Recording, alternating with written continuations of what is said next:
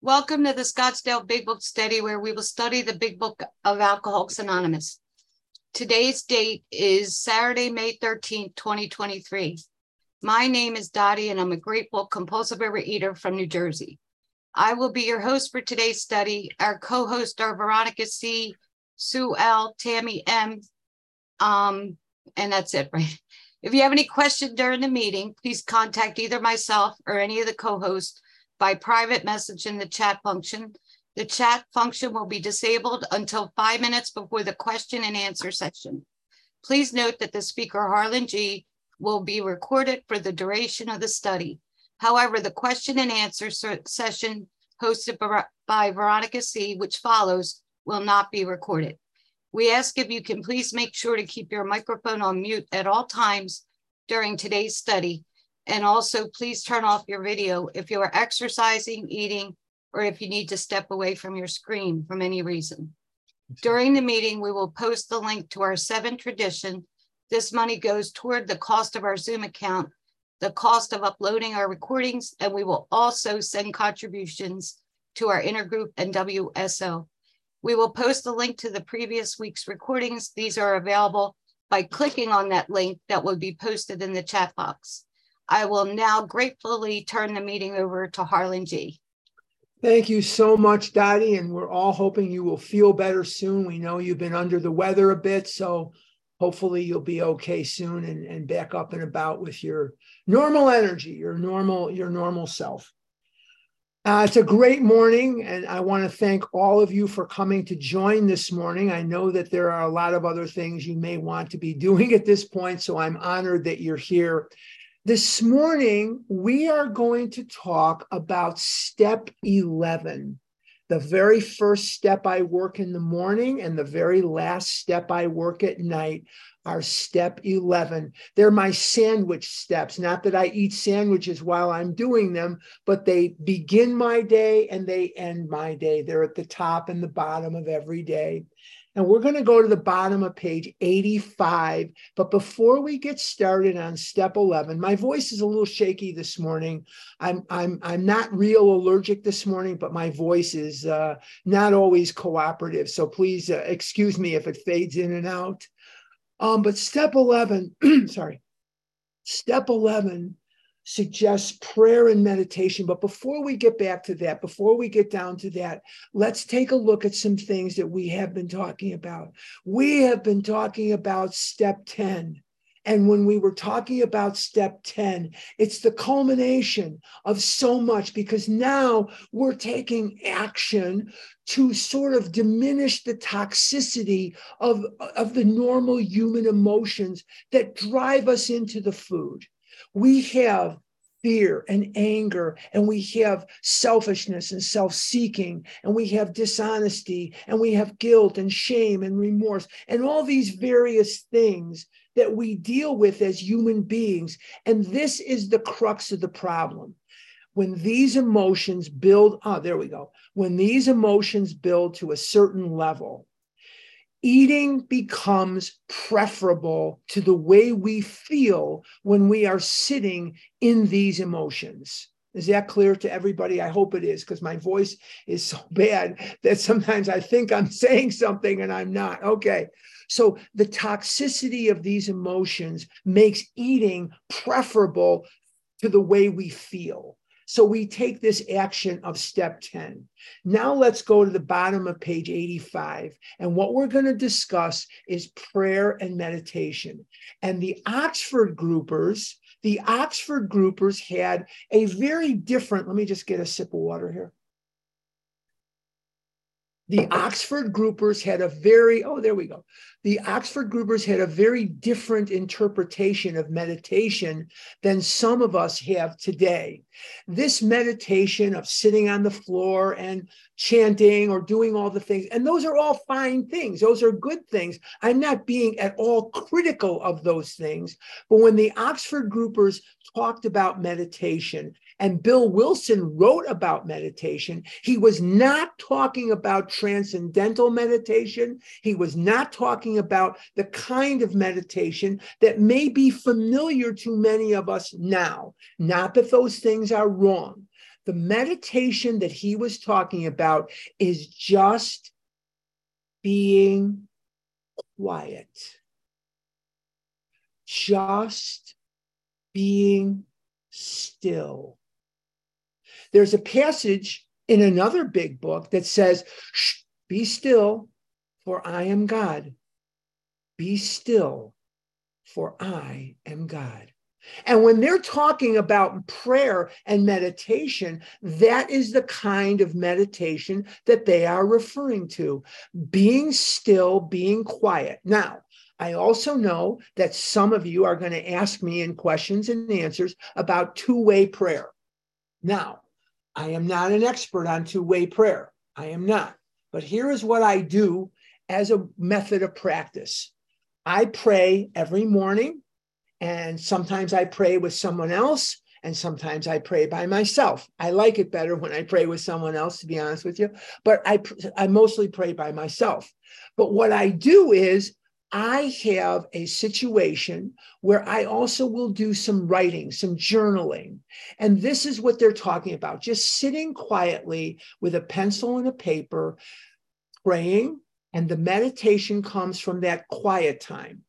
And I often use that quiet time in two ways. Number one, I walk every morning, six days a week. I don't walk seven days a week. Six days a week, I walk in the morning. And for a lot, because it takes me an hour and a half to do that, for a lot of that time, I'm talking on the phone but very deliberately and very, very important in my quest for a, a, better communication with God is sometimes I will take off my headset by just dropping them down to my shoulders. I have the over the head headset, so I'll just drop them down here and just listen to the birds, listen to the night, because I walk when it's dark outside. Listen to the dogs barking and the cats meowing, and just listen to the wind or the lack of wind, just being quiet. And in that moment, I often hear the guidance and I hear the voice of God. Now, all too often, I get me involved in there. I want this and I want that. I got to have this and I got to have that. You know, that's normal. Most of us do that but I've got to try to ex not try. I exercise my muscle of not giving in to those selfish thoughts of what I want and who I want and where I want and how I want and what I want. And just being quiet, just being still. So when we talk about meditation, I practice meditation in a couple of ways. I'm not as good at it as I would like to be, but I'm working at it. Number one, being still. Number two, writing. Number three, when I'm walking, to just take that time with God. And there's one other thing that I do. Now, I'm only sharing this with you because it helps me. Now, if you don't do these things, are you wrong? No. If you don't do these, or should you be doing these things because I do them? No. But here's what I like to do every day. In the morning, I like to ask God, or I like to ask myself, where is it that I need God's help the most? And in the evening, I take a minute and I say to God, three things that I'm grateful for. I'm grateful for three things. And what did I see today that was beautiful? What did I see today that inspired me with awe of what you can do or what you've created? Things like that. So there's three things, four things, four things I ask myself in the evening three things I'm grateful for. And I do a, a, a, separate gratitude list with my sponsor every day. But I three things I'm grateful for. And one thing that I saw today that was absolutely beautiful. And in the morning, I ask myself, where is it that I most need God's help today? And you know, every day as I live my life, I find that I need God's help more and more when I was younger uh, in the 60s, there was a song on the radio. It was by Spiral Starecase, and it was called I Love You More Today Than Yesterday, but Not As Much As Tomorrow. That's a long title for a song. Holy mackerel.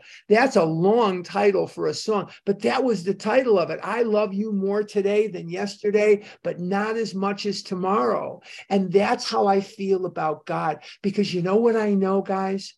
I know very well that my disease gets worse and worse and worse and worse every day, whether I'm eating or not. The disease is progressive. And in chapter three of the big book, we find a guy, a man of 30, who had been dry for 25 years. 25 years. Could you imagine being abstinent for 25 years and then just picking up food? And then he was dead within four years. Did his disease get worse and worse? Yes, it did. Did it get worse? Or excuse me, did it stop getting worse because he was dry? No. The disease is progressive whether we're eating or not. Permanent, progressive, and if untreated, fatal. We can die from the disease or we can die with the disease with that in mind, those are some things that I do. Just to review again, I, I do my morning prayer, and I'll show you some of what I do today. You have to find your own prayers, your own things. I'm just going to show you today what I do. And I'm going to tell you again that in the morning, when I'm done with my morning prayers, I ask myself, what is, where is it that I most need God's help? And in the after, or not in the afternoon, in the evening, I say to myself, what are three things I'm grateful for? And what did I see today that was beautiful? Okay, let's go to the very bottom of page 85 in the big book. Step 11 suggests prayer and meditation. We shouldn't be shy on this matter of prayer better men than we are using it constantly. It works if we have the proper attitude and work at it. Let's stop right there and just take it a second. One of the things that we are very affected by is the actions of people that do not always show up in the credits. You know what I mean by the credits? You watch a movie or you watch a TV show and you see the credits. This guy played this guy, and this guy was the director, this guy was the producer. But there are people in the show that we don't see. And one of the unsung heroes of our Step 11 is Anne Smith. And by the way, did you guys know that yesterday, March the May the 12th, was the anniversary of Bill meeting Bob in 1935? To that 65, 85, 88 years. God, I hope my math is correct. I suck at math so bad, but I think it's 88 years ago, 1935, on Mother's Day, May 12th, that they first met. And by the way, just to give you a little history, Dr. Bob was not originally thought of as a co founder. Hank Parkhurst certainly had more claim to that than Dr. Bob, but he was drunk by September of 1939. And Ebby Thatcher had greater claim to co founder status than Dr. Bob, but he was drunk by August of 1935. So Dr. Bob sort of had his title of co founder sort of thrust upon him almost by default. But Anne Smith was his wife. And Anne used to see, stand by the door of their home on Ardmore Street in Akron, Ohio. And before Bill and Bob in the summer of 1935 would run out of the house, running to the hospital to see if they could find a drunk to work with, she would hold her hand up like a traffic cop with her stop palm facing the boys and say, Have you boys taken your quiet time? And they would go back and, like little children, sit in the living room and sit down and take their quiet time that she insisted that they do. And this is where this practice of quiet time comes from. Anne Smith was also a member of the Oxford group. Even before Bill Wilson got to Akron, she was active in the Oxford group, as was Dr. Bob. Little known fact that it was Bill Wilson that brought information to Bob about the allergy. Even being a doctor, Dr. Bob did not know that, and the twist of the mind. But they were members of the Oxford group, and Anne Smith, she insisted she'd put her hand out like a traffic cop, you know, stop. And she would stop the boys at the door and they would sit down in that living room where Dottie's picture, if you look at Dottie's picture, she is standing in the entrance to the Smiths' living room there or dining room, I think. And this is where the boys would sit and take their quiet time. Okay.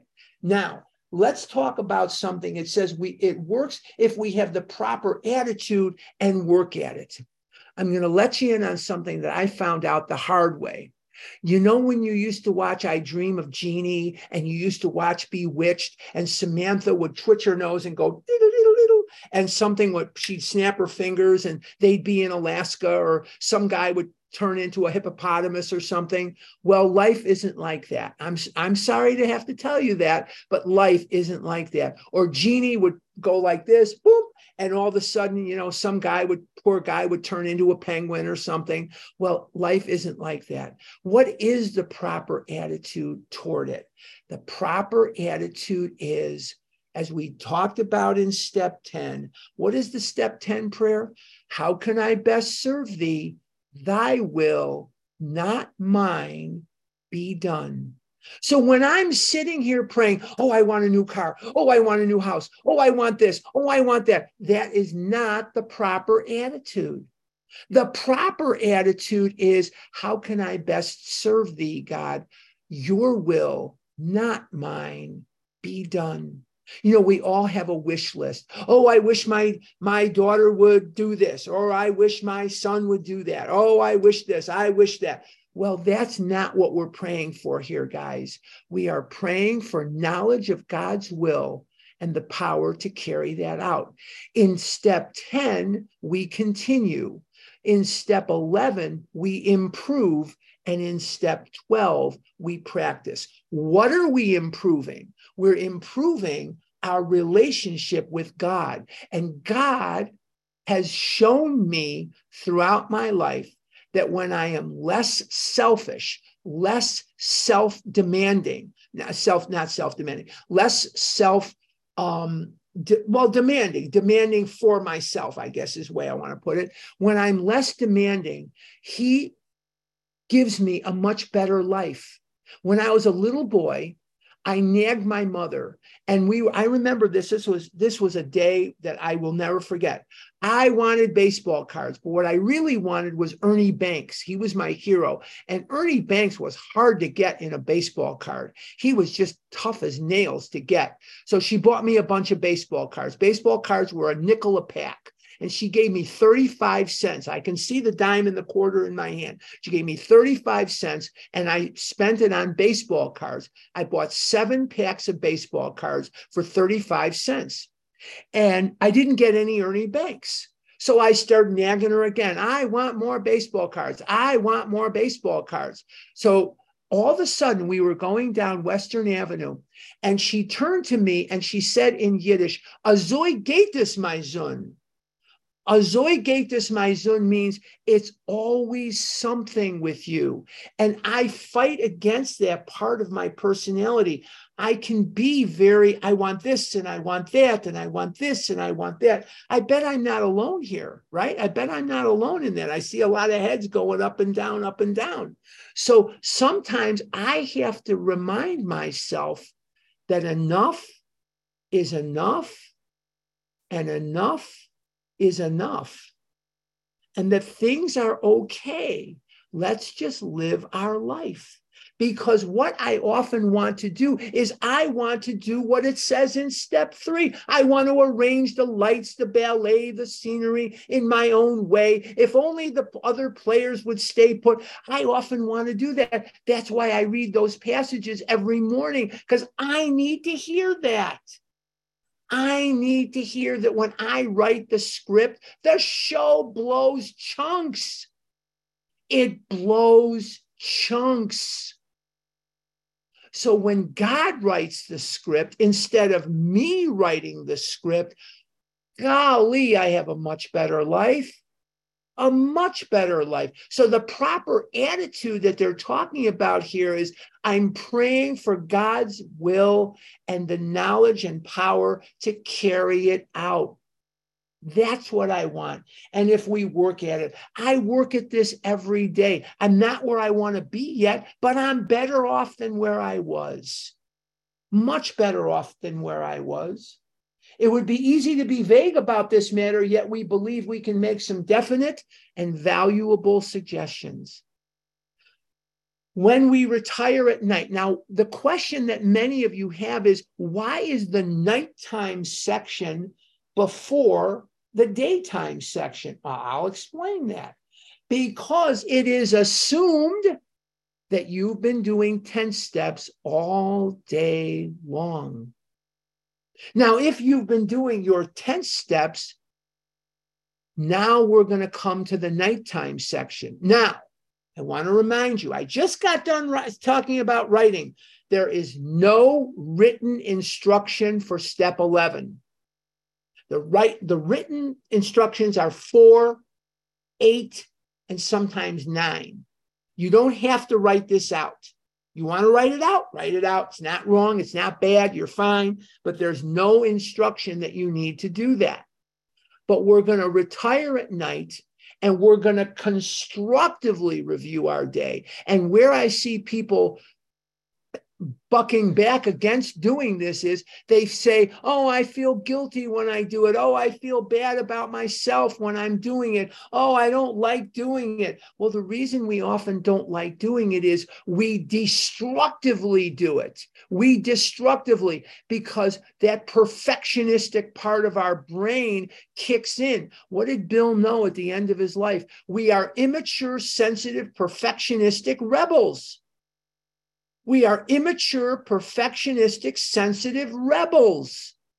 So nobody has a perfect day. Nobody has a perfect life. Nobody and nothing is going to be perfect except God. But we're going to constructively review our day. Were we resentful, selfish, dishonest, or afraid? That calls us back to step 10. It calls us back to step four. Do we owe an apology? Step nine, eight, and nine. Should we have kept something to ourselves? Have we kept, not should we, have we kept something to ourselves which should be discussed with another person at once? Remember what the four impediments taught us? What's the second one?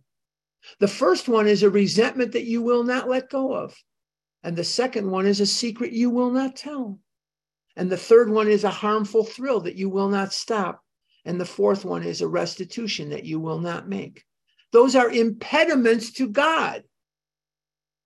Now, that doesn't mean that I have to call everybody and say, now here's my bank account. I'm at the Bank of America on Shea Boulevard in Scottsdale. Here's my pass, here's my uh, PIN number, and here's the account number. No, no, that doesn't mean that at all. But what it means is I was afraid. Here's where I was afraid. I was angry. Here's where I was angry. I was whatever I was here, and I need to discuss it with somebody.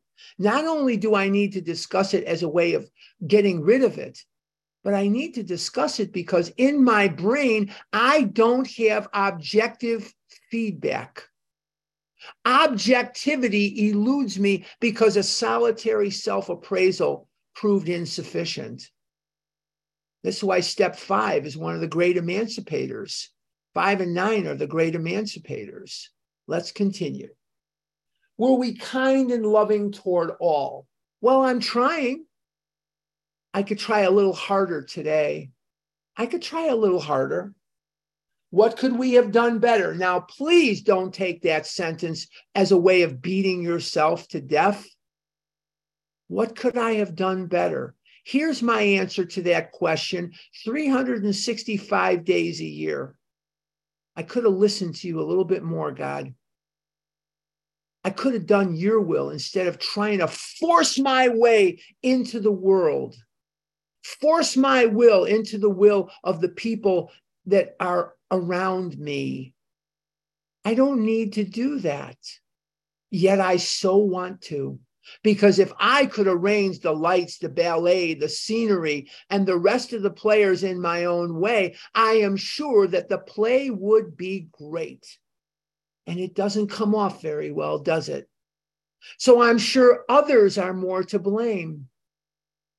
But if I seek God's will, and I hold on to the fact that God understands better than me, then I'm going to be okay. And you know, I have problems, damn it. I've got, I know I'm the only one here that has them. I'm the only one here that has problems. Poor me. Oh my God. I only know of one group that has no problems. And every once in a while, I drive past them they're in the cemetery. They have no problems. To live, to be alive, to breathe is meaning, it is going to mean that there are going to be challenges. I have a picture of myself right behind me at about 600 pounds. I'll duck down so you could see it. That's me at about 600 that was a very unhappy person. That was a person whose greatest fantasy in life was to drop dead painlessly. That was a person who may look a little like me. He's got more hair than I. He certainly has more blubber than I.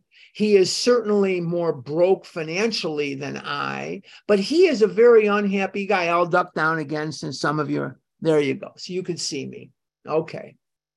I may have a little less hair and I'm older than him, but I've got a much better life than him.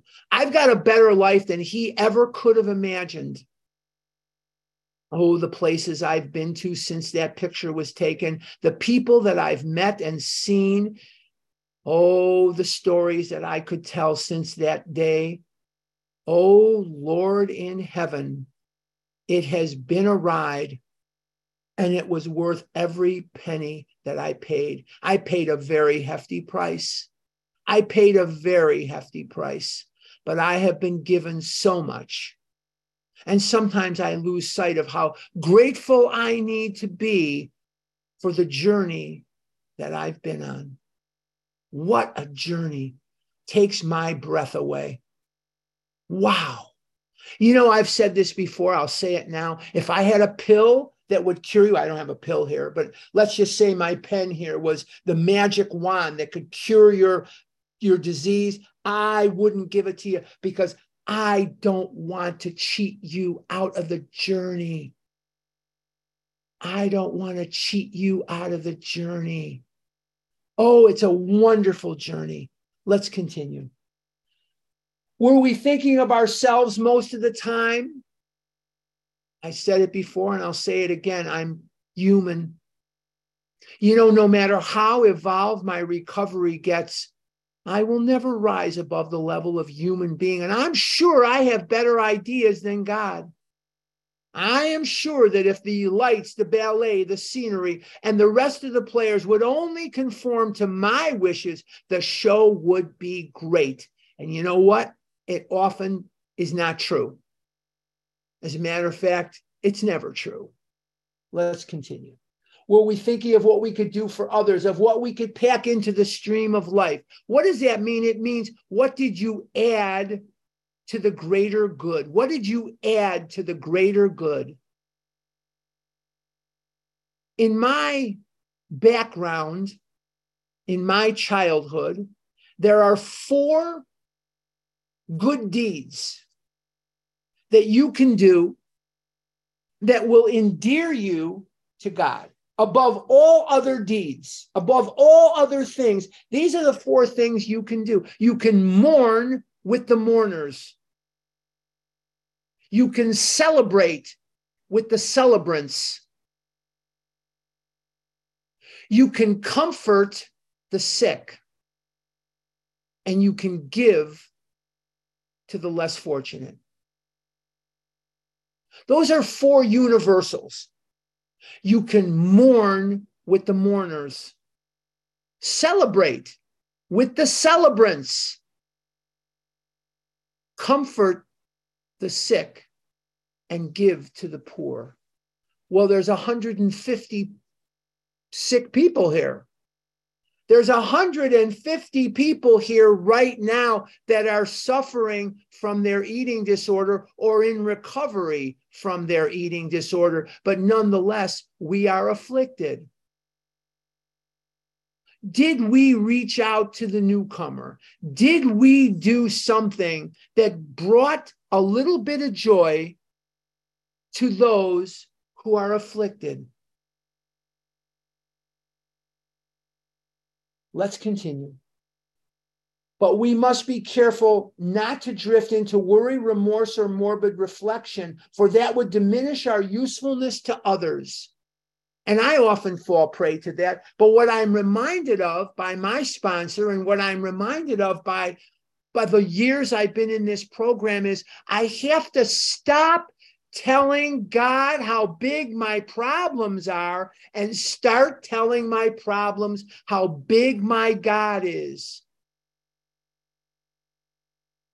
Want me to say that again? I have to stop telling God how big my problems are and start telling my problems how big my God is. It's important that I remember not just the mountain ranges in front of me. I have challenges. We all do. But look behind me for just a second here. Turn around and look at the mountain ranges that I have transgressed. Look at how far I've come. And when I look at how far I've come, and that's why I have that picture of this poor, sick, suffering, morbidly obese man behind me. When I look at those mountain ranges behind me, I'm reminded of the amazing power of God. You know, I was married for 17 and a half years. I was with this woman for 18 and a half years. And she used to throw out my, my journals when I used to buy composition books you ever, you know what a composition, we used them in grammar school. They're kind of sewn books. They're black and white speckled. And I used to buy them at Office Max. I used to buy 30, 40 of them at a time. And I would write in there, you know, every day. And when I was done, she would throw them out. And I always, I always liked when she would keep them a little bit because sometimes I find things that I write with and I think to myself, and this is a tool for me. You don't have to do this. I think to myself, oh my God, I remember that. Oh my God, I remember that person. Oh my God, I remember that incident. And when I remember back to that incident, what it does for me is it jolts me into a situation where I appreciate God for helping me get over that bridge of pain so that I can transgress between A and where I am today, or be and where I am today. And the fear of the unknown, the fear of the untested is, is before me. And so that fear will make me hesitant and it will make me fill with fear and dread because I hate the unknown, the untested. I fear it. But when I look behind me, a little bit. And I'm not suggesting you live your life in the past, but what I'm don't look too long. You know, don't you know what they say? It's like it's like anything else. Look, but don't stare. You know, staring is rude. So look and and think about where you've come, and then look forward, and then look forward. Very, very key to the process. Very key to the process.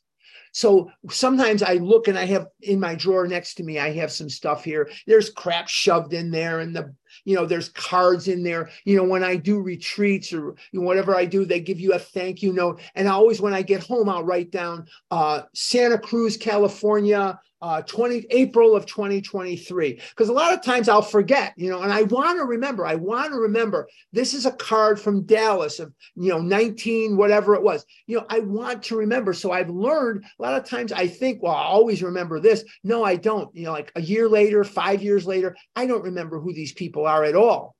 So I write down there, I'll just write Dallas 2023 or Fresno, California, you know, 1999, whatever the heck it is you know, whatever, Chicago, whatever. So this way I remember, and these are the places that I've been. And sometimes I remind myself of the joy of doing it. You know, uh, Dan Fogelberg has a song called Old Syne, and he says there's a line in the song that applies to me. He says, The audience was heavenly, but the traveling was hell. I don't like the travel. I don't like airplanes. I don't like air. You know, I always pay extra to sit as close to the front of the plane as I can because I want to get the flock off that plane. As soon as I, as soon as that plane is at the gate, I want off. I don't want to be on that plane, you know, like a freaking sardine. So I pay extra to sit near the front. Okay, so that said, what I want to point out to us is whatever works for you, take a minute to thank God Almighty that you may not be where you want to be. You may not be what you could be. Thank God you're not what you used to be. Thank God you're not where you used to be. And when I take that minute to thank God that I'm not where I was, it fills me with faith. And that faith will carry me through a scary day. I'm human and I'm broken and I'm sick and I've had a lot of horrible trauma in my life. I bet I'm not alone. I bet I'm not alone. But when we think about that trauma, that here I am, God, and I'm ready to go in there for you, that fills me with faith. Remember the song, Put Me In, Coach? God, put me in, Coach. I'll go in and I'll do it. I'll do it. Let's continue. After making our review, we ask God's forgiveness and inquire what corrective measures should be taken. That's where I need that quiet time. Just for a second, what corrective measures should I take? What should I do? Well, I went in for printing the other day, and holy crap on a cracker, printing from the last time I ordered it has gone through the frickin' ceiling. Holy potato pancakes. It has gone up like you wouldn't believe. And my guy in San Diego is no longer in the printing business. So I had to go to a place here. You know what? I had a buck up and I had to pay that money for my printing. But before I paid that money for the printing, I was surly with the person. I had to call up when I got home and I made a direct amends because I wasn't my usual self. I was not my usual self. I was not nice. And I don't want that.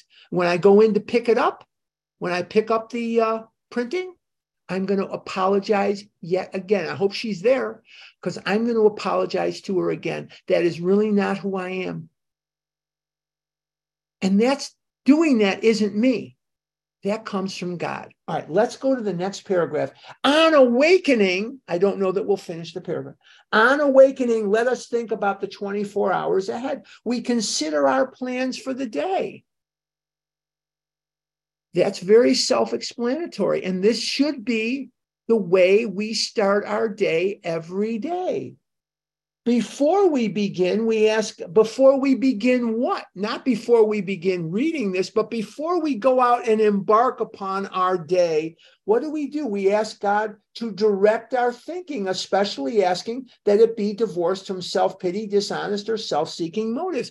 Now, the instruction couldn't be more clear. Remember, this is a textbook, it's not a storybook, it's not a book of little vignettes, it's not a John Irving novel. Uh, it's not any of those things, but it is a textbook. So when it says we consider our plans for the day before we begin, we ask God to direct our thinking. Ask means pray.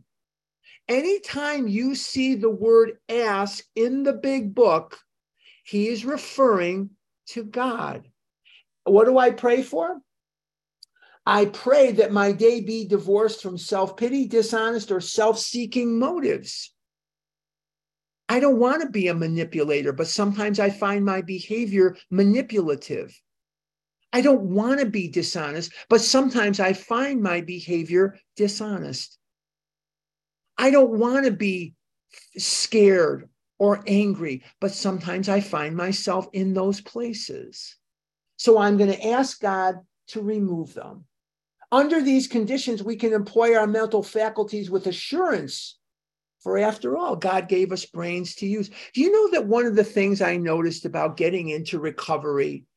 I have so much more energy. You know, people ask all the time if you come to our Scottsdale meetings, you know, Sunday through Friday, this is the Zoom information. We do it Sunday through Friday from 5:30 to 6, 6:30 Pacific time and 8:30 to 9:30 Eastern time on this very Zoom channel. And one of the questions that comes up the most, and it comes up in vision too. Now, the first most asked question in vision is what? Can I be heard? May I be heard? Can I be heard? May I be heard? Can I be heard? May I be heard? That's the number one question on vision. And the number two question is um, what's the difference between recovered and recovering? We've covered that ad nauseum. And then one of the questions that does come up very frequently is I've got a full time job, I've got a little kid, I've got a husband, I've got a wife, I've got this, I've got that, I'm taking care of my parents, I'm taking care of my cousin, my uncle, whatever that may be, my, my children. How do you find the time to do all this? Well, here's what I discovered. When I am running the world, and I'm eating, I am in a state of exhaustion. I'm in a state of exhaustion. My exhaustion knows no bounds. When I am in recovery and I don't have to run the world, and I don't have to carry the burden of all the problems of the world on my shoulder. Oh my God, what am I going to do about this? Oh my God, what am I going to do about that? Well, you know what I'm going to do about most of it? Nothing. Nothing. It's not my circus. It's not my monkeys. I know someone that stopped their cable television. They stopped it. They said, I don't want cable. I don't want television. I don't want that stuff because now I don't. I mean, I, it almost, you know, I'm, I'm not really tempted because I'm addicted to certain things on TV. I'm like a TV aholic and I got to have my Cubs. I got to have the Cubs on there. Come on. But this person has stopped all the television, no internet, no TV, nothing. Why? Because this person wants to be divorced from any of the news that you see all the time. And they don't feel that it's good for them to be exposed to it. And I applaud it.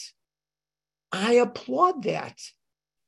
Um, but we don't have to carry this burden. But when I'm not carrying the burden of, oh my God, who's going to see me eating this? Oh my God, did somebody see me going into McDonald's? Oh my God, did somebody see me coming here to the donut shop? I don't have to live like that anymore. I was like a fugitive, like Richard Kimble, the fugitive. I don't have to live like that anymore. I go and I come and I don't worry about, did you see me anywhere?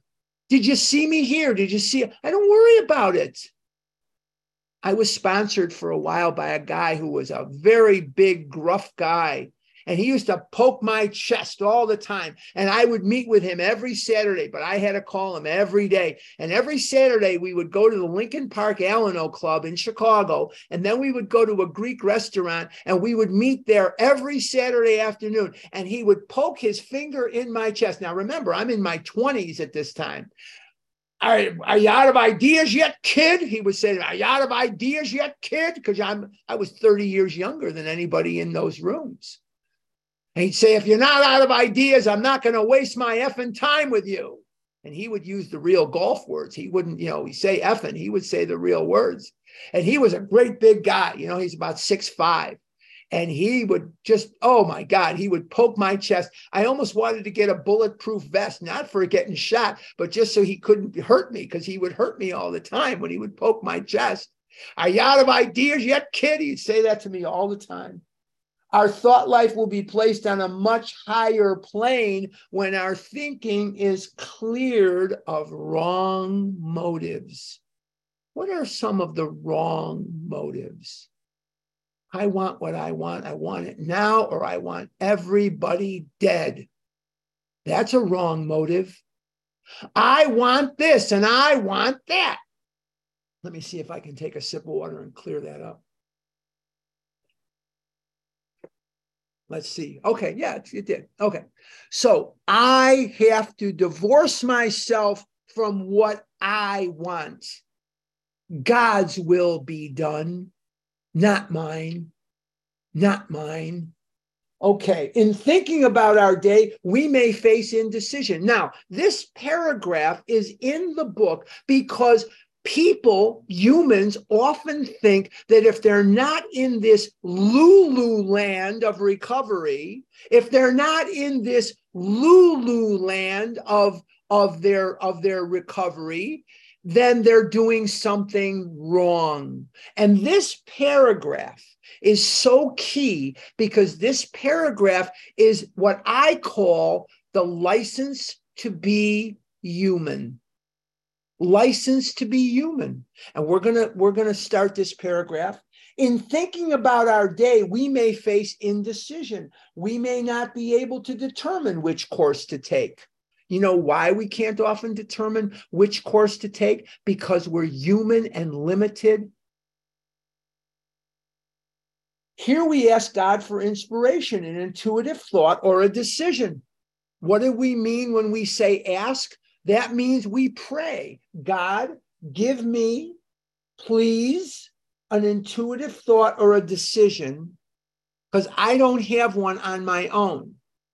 We relax and take it easy. That's not a commentary, that's an instruction.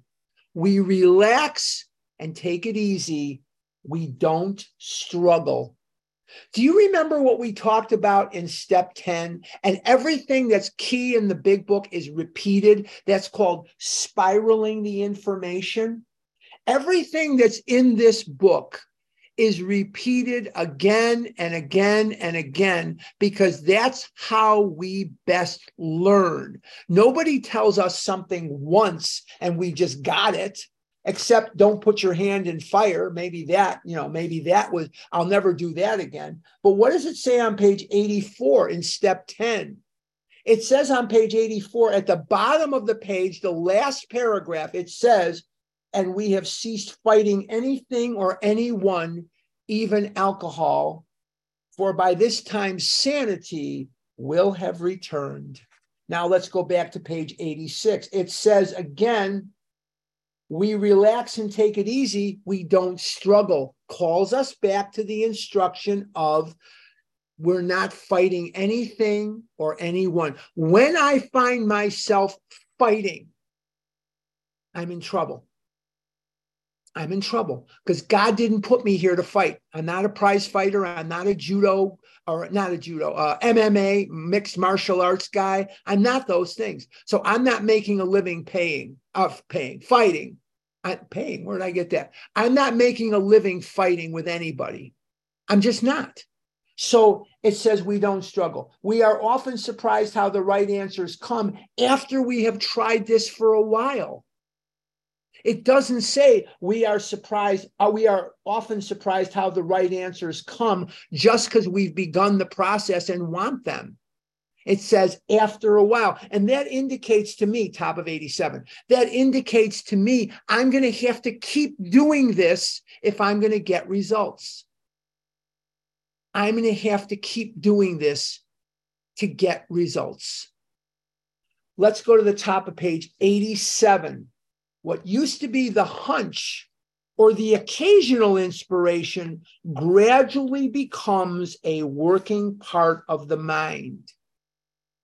That working part of the mind has to be worked at. We're not genies, we're not witches. It's not going to be instant results. We have to work at it. I've been working at it for years. I make mistakes every day. Made some critical mistakes lately Boy, am I paying the price for that one. Oh, boy, am I paying the price. Made some critical mistakes. Being still inexperienced and having just made conscious contact with God, it is not probable that we are going to be inspired at all times. Now, again, this is your license to be human. Don't have expectations of yourself that are completely unrealistic. And oftentimes we have these expectations that because we're praying to God Almighty, that we will be infused, imbued, filled with this right, right decision making all the time. We're going to go through a process, and that process will not culminate in perfection. I'm going to say that again because it's vital. We are going through a process of getting closer to God. And the process of doing this will not result in perfection. Nothing here is perfect. We are not perfect. World isn't perfect. Life isn't perfect. That's an unrealistic expectation. And that comes from fear that if things are not perfect, then they suck. And one of the things I've learned to do in life is seek middle ground. I'm wearing a gray shirt today, and gray is the color of recovery for me. Very seldom, if ever, is recovery all black or all white. Gray, that color in the middle, is the most attractive color for my life. Gray because it's neither blackest black nor whitest white. We might pay for this presumption in all sorts of absurd actions and ideas. Again, this paragraph is here to instill us with a satisfactory idea that we are human and that we are human beings striving to have a spiritual awakening. Nevertheless, we find that our thinking will, as time passes, be more and more on the plane of inspiration, we come to rely upon it. Again, progress is the key. We're making progress. Even if we read this a thousand times and we seem to think life isn't changing, it will. And oftentimes, the people around you will notice the change before you do. Now, the next paragraph is pure Oxford group. Now, I'm going to invite you to go back with me to page 13. Now, remember that I told you, and we don't have a lot of time left, but we're going to do the best we can. On page 13, on the in the paragraph, I was to test my thinking. Now, this is step 11 on page 13, we are going to get introduced to something by Bill that is pure Oxford group. And when the book was being written, Hank Parkhurst and Bill shared their space in Newark, New Jersey on Walnut Street. And Hank Parkhurst looked at this page and he put a circle around it in red. And he said to Bill in the margin, Bill, this is real groupie. Is this what you want? And the groupie is referring to Oxford Group. Let's take a look at page 13 and then we'll come back to page 87. So keep your finger in page 87. I was to test my thinking by the new God consciousness within. I'm on 13 now. Common sense would thus become uncommon sense. I was to sit quietly when in doubt, asking only for direction and strength to meet my problems as He would have me. He is God. Never was I to pray for myself, except as my request bore on my usefulness to others. Then only might I expect to receive but that would be in great measure. Now let's go to page 87 with that in mind. We usually conclude the period of meditation with a prayer that we be shown all through the day what our next step is to be. Sound familiar? That we be given whatever we need to take care of such problems. Again, we're praying. We ask especially for freedom from self will and are careful to make no request for ourselves only. We may ask for ourselves, however, if others will be helped. That's almost word for word.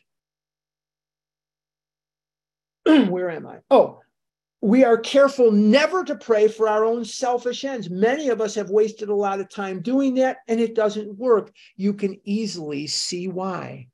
So we have the repetition and what was this all stemming from? The Oxford group believed in altruism. What is altruism? Altruism is giving with no expectation of return. Giving with no expectation of return. I have a life. I am abstinent today. I am not eating. I don't have the pall of the guilt and the shame and the remorse over uh, that overeating produces within me. That same Tom guy, that same guy that used to sponsor me and poke my chest, God, I wanted to get a bulletproof vest just so he couldn't hurt me, or a, a catcher's, a chest protector, or an umpire's. Umpire wear the thickest padding on their. I should have got an umpire's thing, so he couldn't do that. But anyway, he used to teach me this. Do you want to know if you're abstinent? Here's how he used to teach me how to determine it. He'd say to me, if everything you did today, everything you said, everywhere you went, everything that came in and out of your mouth and everywhere you went besides the bathroom was on the front page of the Chicago Tribune, are you okay with that? Because if you're not okay with it, then you've probably had a day that was in the disease and how right he was. How right he was. So when I am abstinent and I am free of this disease, I feel emancipated. Emancipated in a way that nothing else can touch. Nothing else can touch. I'm emancipated. So we have these instructions. Let's try to cover one more paragraph. If circumstances warrant, we ask our wives or friends to join us in morning meditation. I enjoy that. I had a prayer partner for a while. I hope we can do it again. Uh, but it, it, really, to me, I enjoy doing it with another person. Uh, I'm hoping that uh, that'll be the case. But if you like doing it by yourself or you like doing it with a prayer partner, that's a personal choice. That's a personal thing. If we belong to a religious denomination which requires a definite morning devotion, we attend to that also. If not members of religious bodies, we sometimes select and memorize a few set prayers which emphasize the principles we have been discussing. What are the principles? The principles are the steps. Forget about that stuff with the principle of this is hope and the principle of this is honesty. That's not what they're referring to. That came out decades after they were dead. That came out way after these guys were dead. That, that's a product more of the 90s or the 80s when that was coming out. Bill died in 71, Bob died in 49. So these guys didn't know from, from that principle. When he's talking about the principles, he's talking about the steps. There are many helpful books also. Suggestions about these may be obtained from one's priest, minister, or rabbi be quick, quick to see where religious people are right, make use of what they offer. I never really was feeling very comfortable in the synagogue of my youth. Everything was in Hebrew. My Hebrew stunk. Uh, I didn't feel comfortable in there. I just wanted to be out eating and out playing and out doing the things that little boys want to do. I didn't want to be there. And I sure as hell didn't want to go to Hebrew school for crying out loud. I was in school all freaking day. Now, after school, I got to go to Hebrew school for an hour and a half. Oh man, did I not want to do that? I so did not want to do that. Oh, I hated it like poison. Oh, I just couldn't stand it. But I had to do it. There was nothing I could do. But you know what I noticed? That the people who were more religious than I, they weren't perfect. Their lives weren't perfect, but they had something that sort of held them together that I envied. And I didn't see its duplication until I came into these rooms. And I believe this is me, this is my opinion. Please don't throw this in my face. Please don't challenge me on this. This is my opinion. I'm not talking to you about the big book, I'm talking about my opinion. People who are God based, people who believe, people who worship, they have what I feel is something I want. I want that because I think it's a good thing. Don't like that? Please don't throw it in my face. Okay. We're going to pick this up next week on page 87. And next week, we are going to begin a discussion of sponsorship. We're going to begin a step 12 workshop next week. And we're going to do that. And we're going to um, hopefully dispel some of the myths around sponsorship that many of us have been suffering from. I hope today was helpful. I appreciate how many of you have been turning out.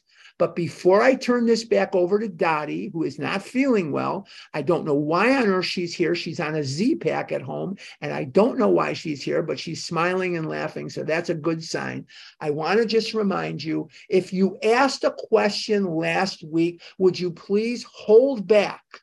And let people who did not ask a question last week come to the front. And if you did ask one last week and there's a lull in this, then jump in with your question. And as always, no math, no food. And for those of you in Southern California, San Diego, California, I will be with you. I will be there in October and I will give you the dates this is some the seventh. No, that's the November. That's the 20th and the 21st. 20th and 21st. It's going to be Friday and Saturday, and I'm going to spend Sunday, I think, in San Diego. But um, I'm going to be in San Diego, California. So if you're in that part of the country, I sincerely hope that you will drop by because it would be so wonderful to see you. Okay, Dottie, I'm going to let you take it away and we'll do Q&A.